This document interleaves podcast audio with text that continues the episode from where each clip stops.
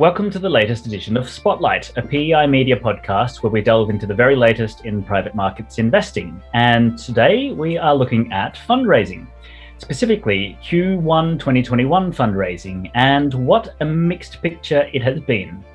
Uh, with me here today to discuss all this are Chris Witkowski, editor of Buyouts, Carmela Mendoza, senior reporter at Private Equity International, and John Bakie, news editor at Private Debt Investor. Welcome, everyone.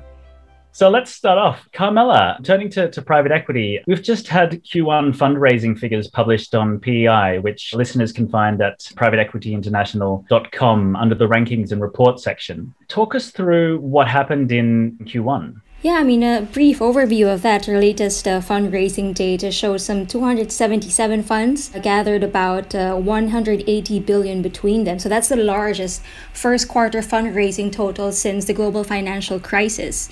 And comparing that to Q1 of last year, that's a 10% increase in capital raised. In terms of overall fundraising volume, you'll also see an increase across most strategies.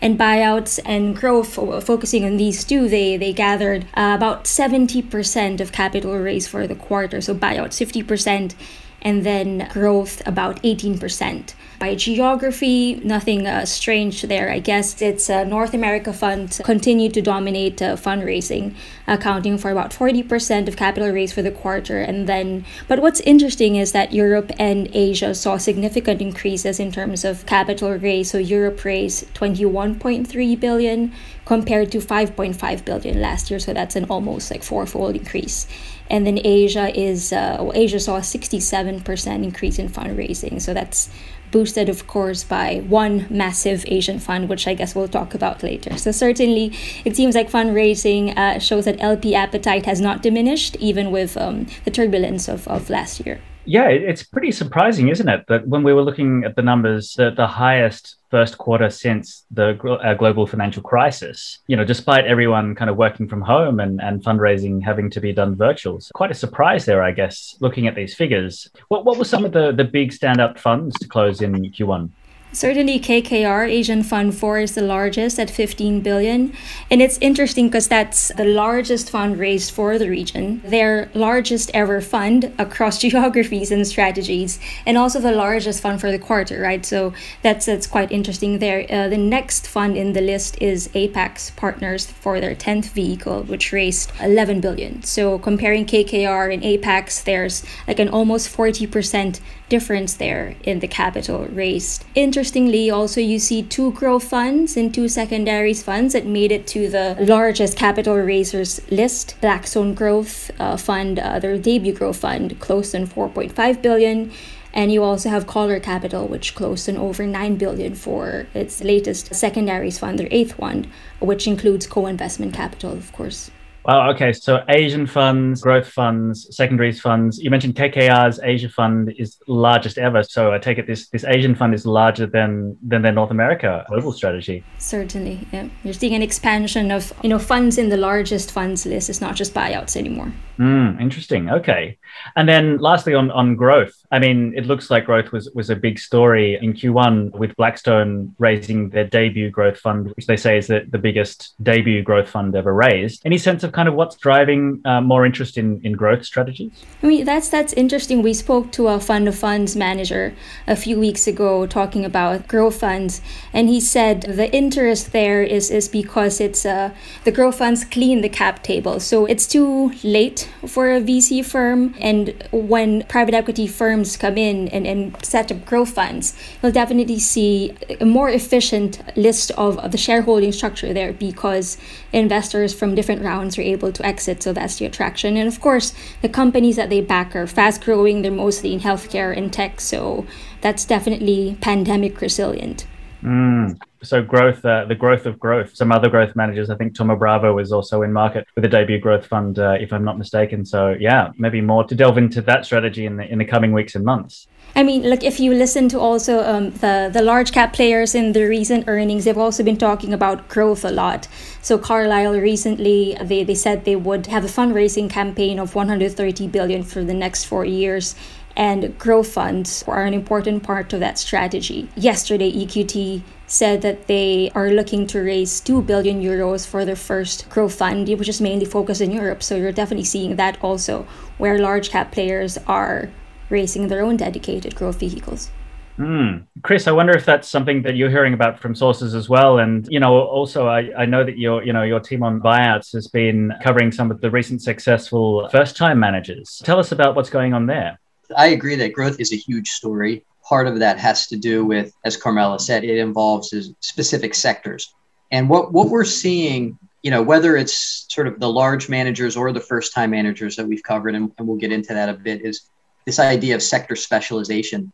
Um, that has become so important. It's that's been something of a focus over the past few years, but it's accelerated in the market lockdown during the health crisis. And, and what happened was that LPs saw managers that were able to navigate their companies through this downturn, sort of understand the intricate details of their companies, understand the markets that they were in, understand how they were impacted by the pandemic, and help their companies get through this crisis. That just helped to sort of spur interest in this idea of sector specialization. So that idea has become so much more important now to limited partners, and, and GPs are recognizing that. Of course, GPs have recognized that. So a lot of the emerging managers, a lot of the first time funds that we've seen come out and that have had success at raising have been sector specialists. And so that usually involves healthcare, usually is focused on healthcare or technology. We've seen some industrial focus as well.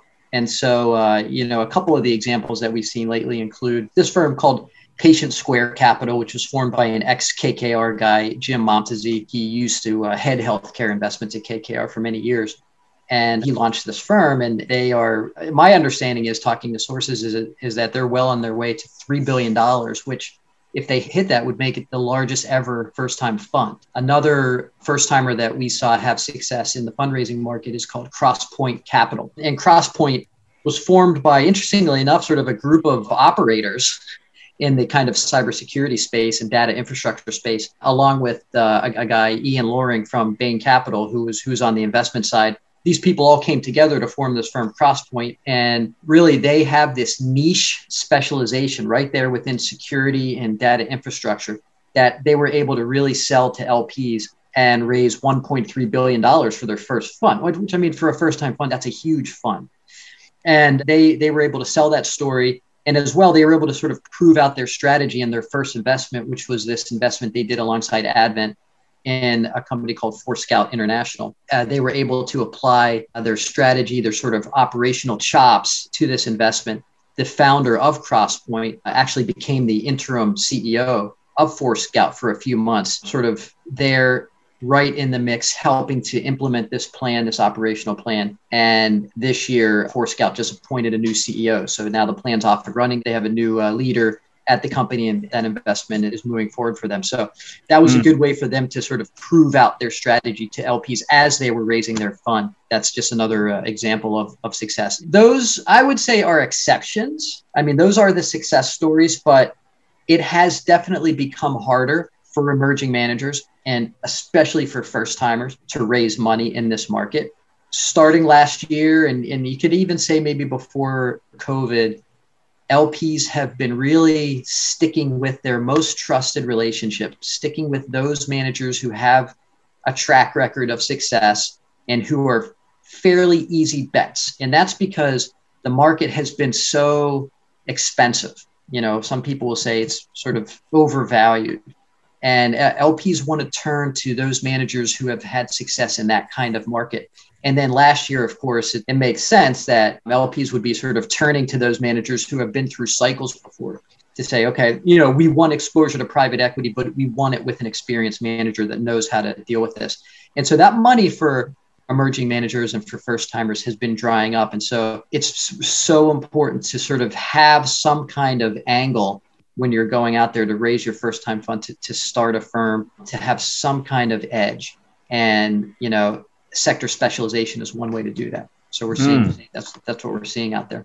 Fascinating. Fascinating. I mean and these are firms that are presumably spinning out or launching you know sort of post march last year. So during a pandemic they can't travel. They can't go out and hit the hit the road and kind of you know shake hands with prospective lps they're having to do this all virtually over zoom and kind of convince LPs to, to back them. And some of them are, are doing this really successfully. Yeah, that's right. And they're they're getting help. You know, like they'll use placement agents. They'll form relationships with consultants and things like that. Some of them did travel. You know, they'll they'll talk about it quietly.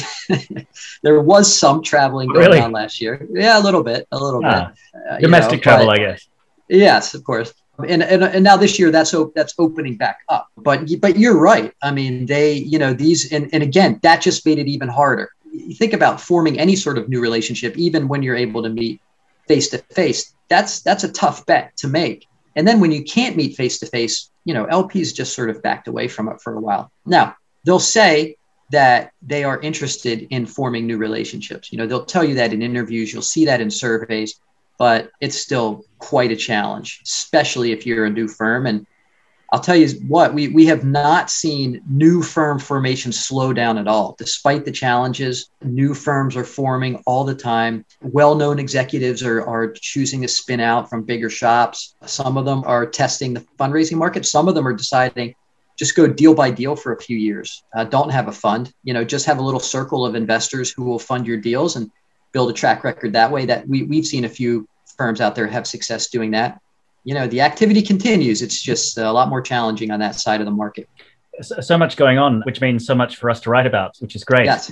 um, yeah John, on I mean, so much going on in the private equity space. Private debt seems to be a slightly different story. Um, tell us what happened in, in Q1. Yeah, so uh, I suppose in some ways it's rather unexciting compared to private equity space in that the amount of money raised in the first quarter of this year was was really really similar to last year. There was thirty nine point two billion dollars raised in the first quarter of twenty twenty one compared to forty point six billion in the same period uh, last year, and so it doesn't sound that interesting. And private debt in general has been rather flat since uh, a rather unusual glut of fundraising that we saw in twenty seventeen.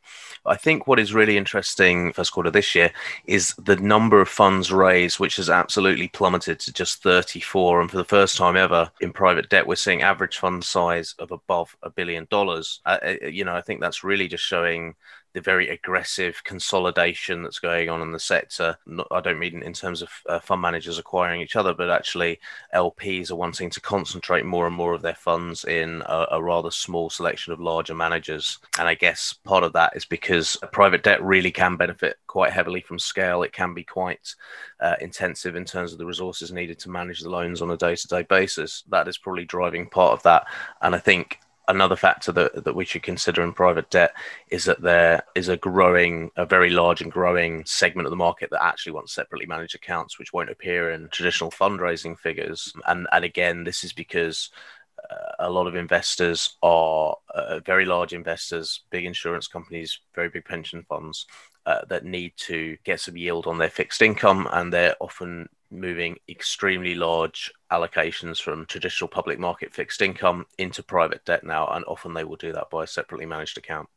Mm, and, and a quick um, follow up question, John. I mean, average fund size is moving past a, a billion dollars in the first quarter. Is that the first time that that's happened? And, and what does that kind of mean? Is, is that a, a momentous shift in the private debt market? Yeah, I mean, it's actually a really rapid change. If I look back at, at some previous years, just as close as 2016, it was only $479 million. Wow. Even in 2020, which was the previous highest, it was only $718 million. And now it's jumped to 1.15 billion. So it's, it's a huge leap. Very few funds were raised this quarter. We'll see how it pans out over the rest of the year, but it may just be a bit of an acceleration in a trend that we were already seeing where a smaller selection of managers getting the lion's share of the funding.